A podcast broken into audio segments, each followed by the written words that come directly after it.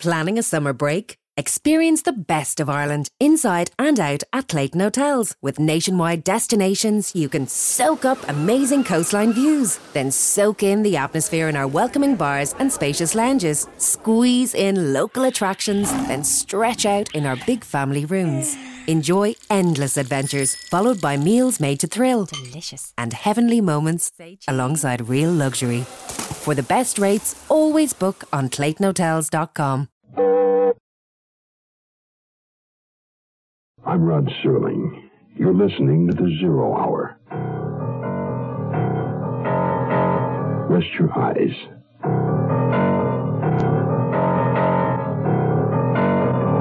Exercise your imagination.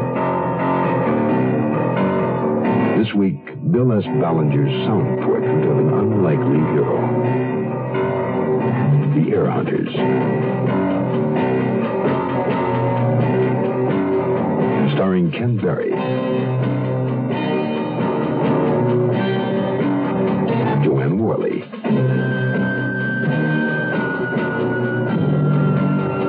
And Edgar Bergen.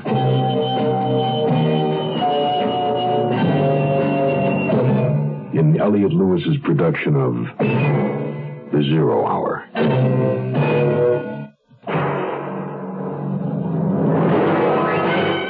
The Mutual Broadcasting System presents The Zero Hour. Sponsored in part by Quaker State Motor Oil, State Farm Insurance, and the makers of V8 Juice.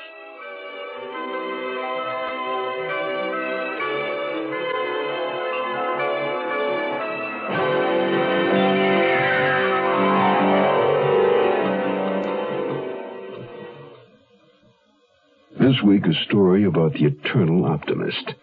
Someone who always wakes up on the right side of the bed, even if the right side happens to be against a wall. It's the story of Dean Quinn, a young man born as a member of the human race, a species whose behavior patterns leave him in a state of bewilderment. It's a world perhaps gone mad that's best treated as a joke, one continuous stream of one line gags.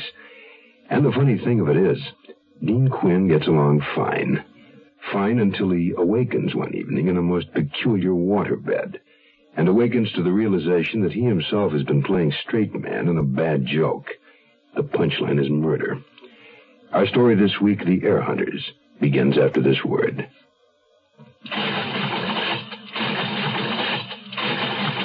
A man in business named Norm loudly blew up a giant storm from tax laws which hosed his business was closed. Regrettably, that's today's norm.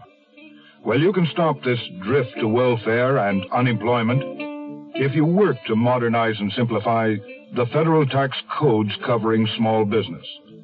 With updated tax laws, small business can remain in business, expand, better serve your community, and create more jobs.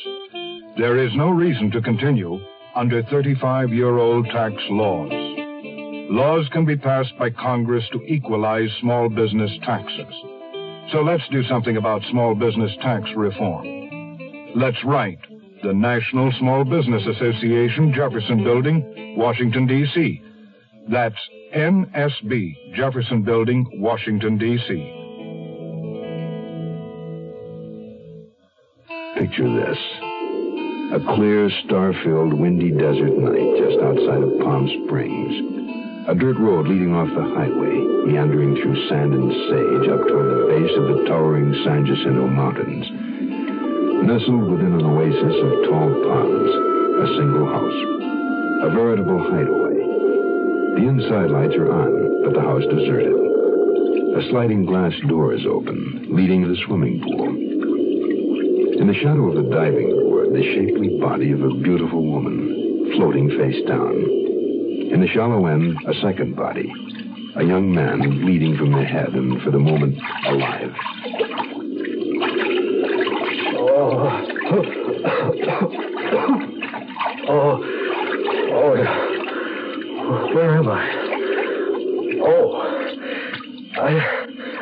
What am I doing here? Ow. Must have got zapped in the head. Uh, uh, how did a nice young fella like me get into a spot like this? I mean, my God, she's dead. And I'm supposed to be. What, what happened? What, what started it? I was in New York, okay? And I got sick with pneumonia, right? And my friendly physician said, go west to the warmth, okay? So I leave the Big Apple and I stick out my thumb and I head for the land of sunshine and movie stars. I arrive with a grand total of $3.68 to my name. My name, Dean Quinn.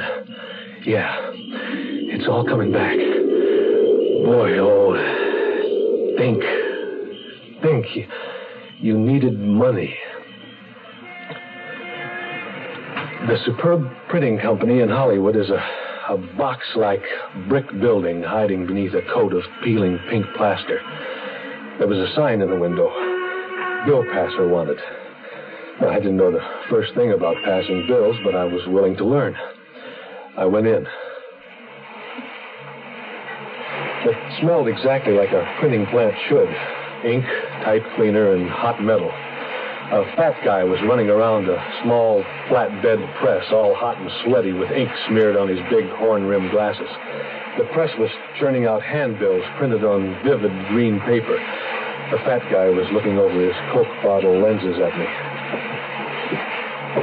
Are you the boss? Yeah. Malop.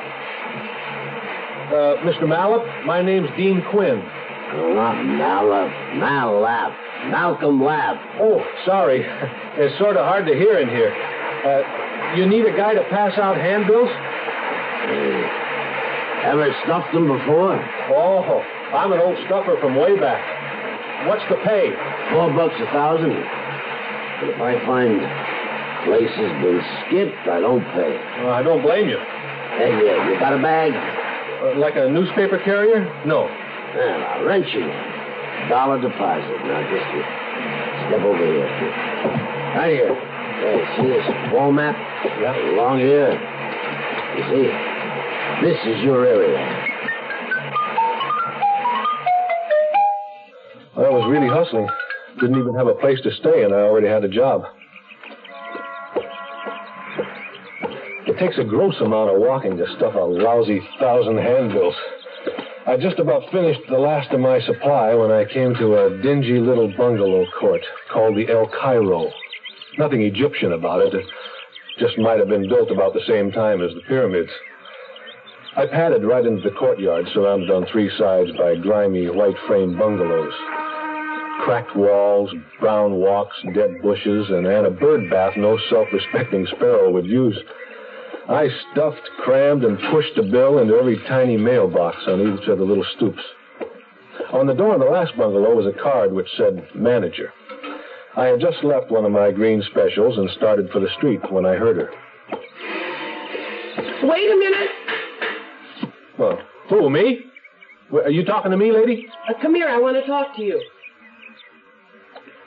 I just stood there for a minute with a big, stupid grin on my face, staring at this girl. And I mean a big girl. Six one in her stocking feet. And she was barefooted. I don't mean fat. I mean she's just big. Big all over, but in proportion. Nice features, just larger than life. And really neato kind of red hair she was wearing up, but it kept falling down. And very nice legs. Great gams. And displaying outstanding size up top. she was pretty. About my age, too, but I had the feeling she needed a man more like something off Mount Rushmore. Hello, girl. You can't be making much passing these things out. It's lowly, but honest. Better than selling violets or making charcoal. Well, how'd you like to make a few extra dollars? Dollars? I presume they're a form of currency unknown to me at the present time. Got a minute? Come inside.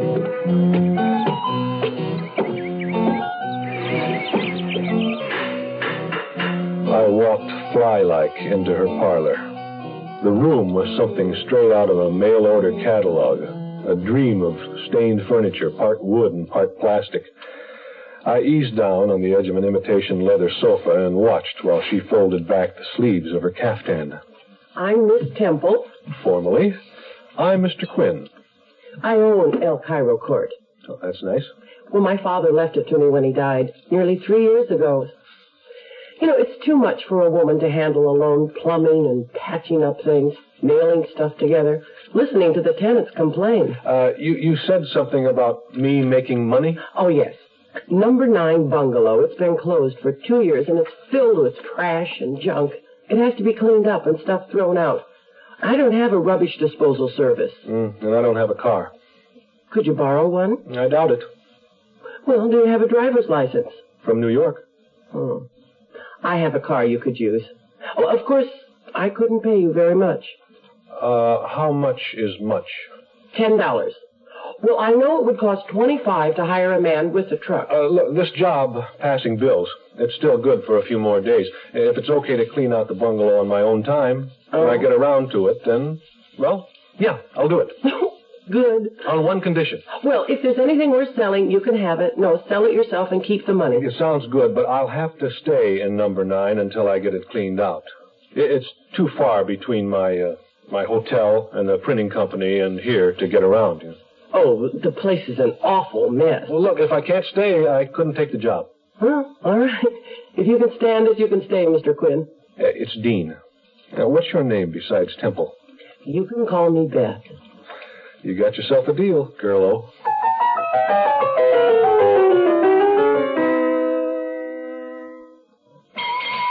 Morning, Mr. Thompson. Sure is cold this morning. Cold. It must be 94 in the shade. I mean, it's cold inside your car's engine. Well, why didn't you say so? You didn't ask. Well, just tell me how my engine can be cold on a sweltering day. Glad you asked. When you start a car first thing in the morning, your engine is cold. Well, that's true, but so what? A cold engine does a bad job of burning gas. It can make soot, dirt, and acids form in your motor oil, and they can sure damage an engine. What can I do about it? Glad you asked. Instead of asking for my cheapest oil, you can start using a quality motor oil, Quaker State. Nothing finer than Quaker State. It's made scientific to neutralize acids and to hold solids suspended, so they don't gouge out your engine. Well, thanks for telling me, Caleb. Down a quart, Mr. Thompson. Quaker State? Well, yes. Why didn't you give me Quaker State before? You didn't ask. Quaker State your car. Keep it running young. I finished delivering the handbills, then made it up to Griffith Park and got my knapsack out from under the water pipe where I'd left it. Back at El Cairo Court, Bungalow 9, the heavy work began. Man, you never flashed anything like it. A solid layer of dust over everything.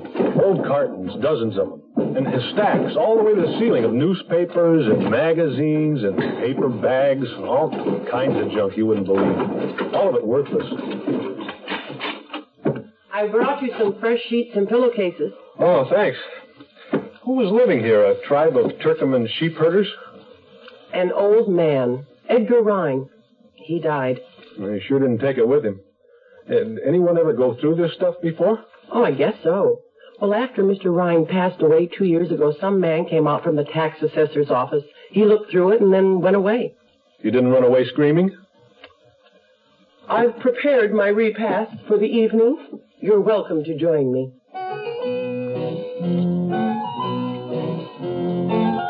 Got over to her bungalow, supper was ready and waiting. The table was set for two meat and potatoes, my kind of repast. I could tell she was taking a shine to me. I don't want to brag, but I just have a way with women. Up close, she was better looking than I thought. About a half size model would have been perfect. Did you have enough to eat? Plenty. And it was plenty good, too, girl. It's all right to call me Beth. Yeah, I know. Tell me about yourself, Dean. Hmm, what's to tell? Where are you from? As of last week, New York, the Big Apple. Oh, New York. Once I hoped I could go to New York, try to get a job there.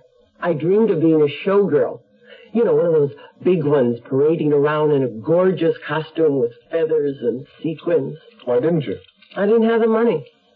Besides, I didn't have any talent. I can't sing or dance. Well, maybe not, but you're big enough. What? Well, no, I mean, uh, I mean, you've you've got the build for it. You're right. That's the trouble. I'm just too damn big. Men don't like women as big as I am. Terrible thing is, I'm still a woman, but they think I'm a freak or something. Let's not talk about it. Okay. Let's talk about old Edgar Rhine. If he's been dead for two years, how come you haven't cleaned out number nine before? Well, a couple of years before my father died, Dad needed money pretty bad, and Mr. Rhine offered to take a five-year lease and pay the rent in advance at a 25% discount, so Dad took it. About a year after Dad, Mr. Rhine died, too.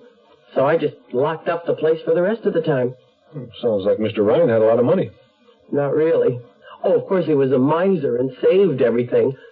But all the county found was less than $5,000 in a bank book he had in his pocket when they took him to the hospital. How old was he? Uh, 75, maybe. He died from a stroke.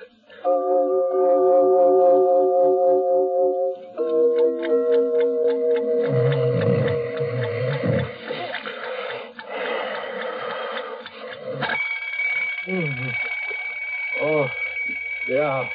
All right. Oh, oh, yeah, all right already. I'm up. I'm up. Oh, oh, my back. Mm, what a mattress. Uh, no wonder. Look at that lump. Oh, that'd be great if there was money in there.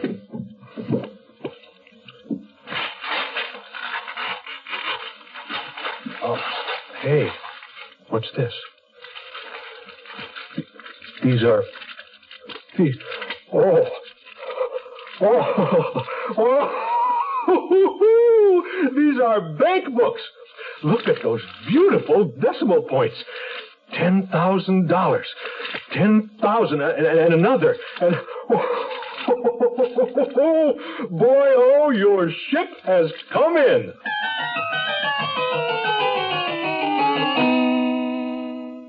Number one. We're the largest company, and uh, you don't get to be the largest company unless you're doing a little extra for people.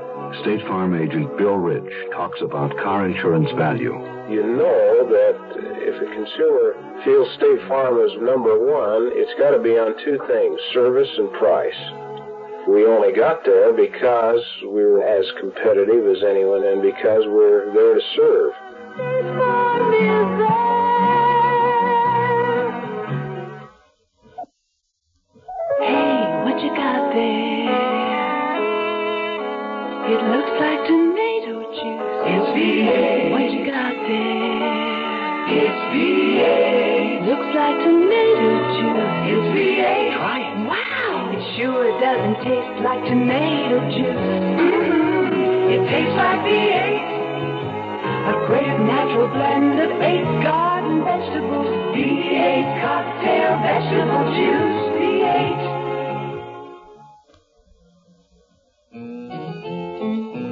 I sat on the bed in that miserable little room, laughing and having a great time thumbing through my latest find.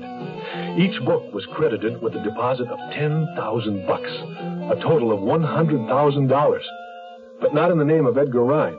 They all had similar initials: Edward A. Rankin, Elmer B. Raymond, Elgin C. Reed, and so on. And there was only one savings book to a bank, ten different banks. I looked inside the plastic envelope again and I found a brittle yellow newspaper clipping. It said, Mrs. Etta Rhine Martin, 28, of 119 Turner Street, died yesterday after a long illness. She is survived by her husband, Charles K. Martin, and her daughter, Helen. Services will be held at 2 p.m. Thursday at the Willow Chapel Funeral Home. The clipping had no date and no town where it had been published.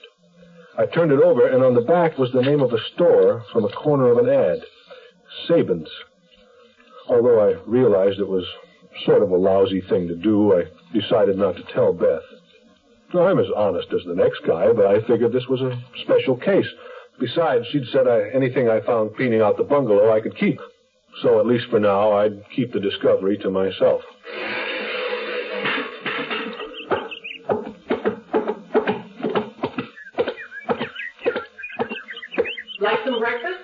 Like? True words were never spoken. I'll be right in.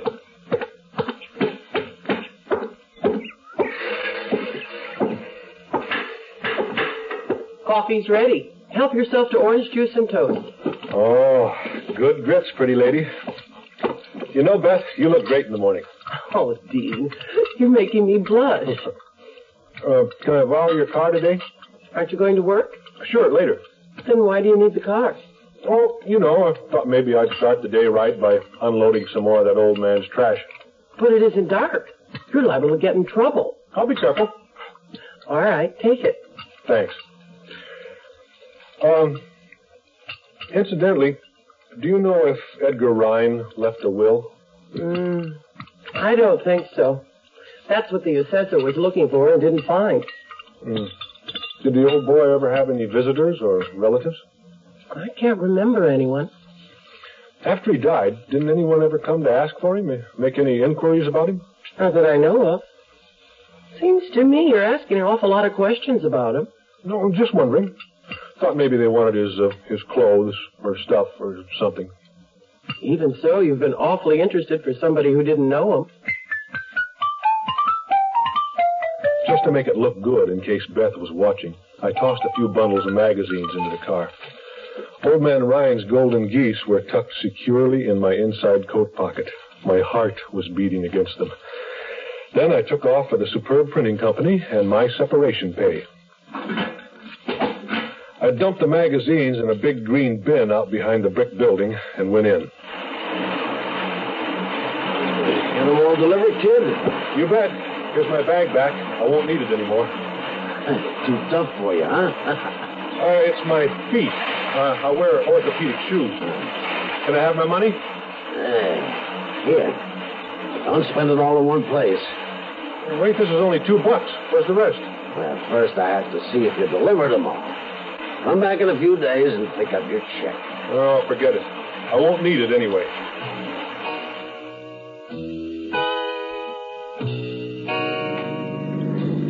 I converted the two dollars to gasoline and drove Beth's old crate to Universal City.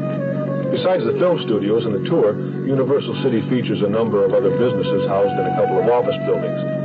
The one I wanted was Clarence J. Walden and Associates. Walden was famous for digging up missing heirs.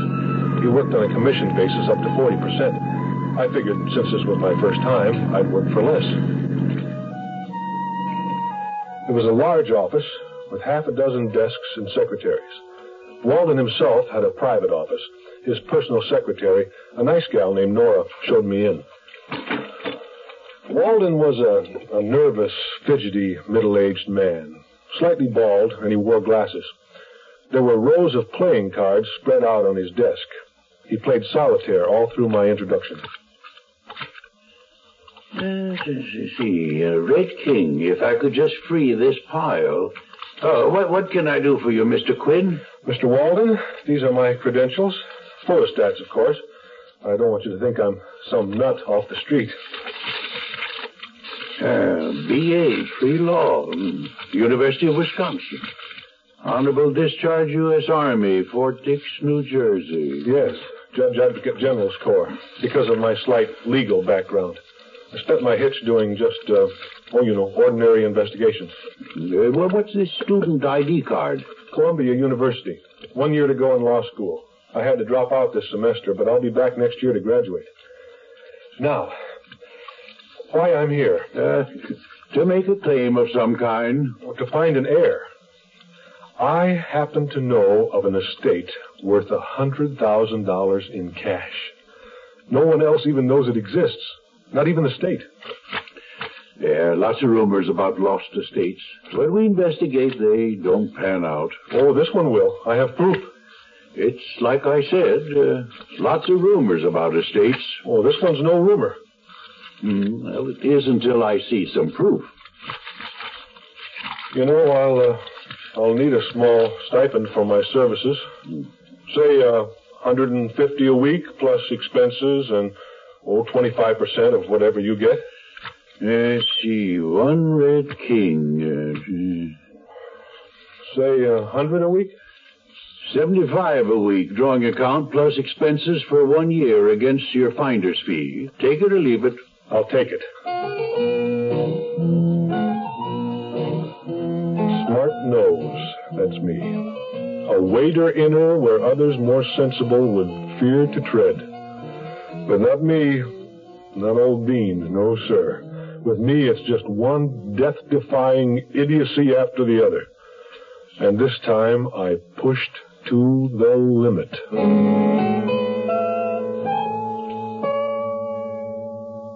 You are listening to Mutual's presentation of The Zero Hour.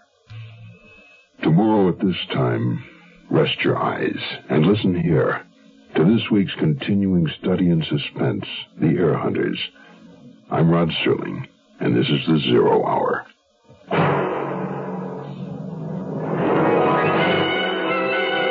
This episode brought to you in part by Quaker State State Farm and V8.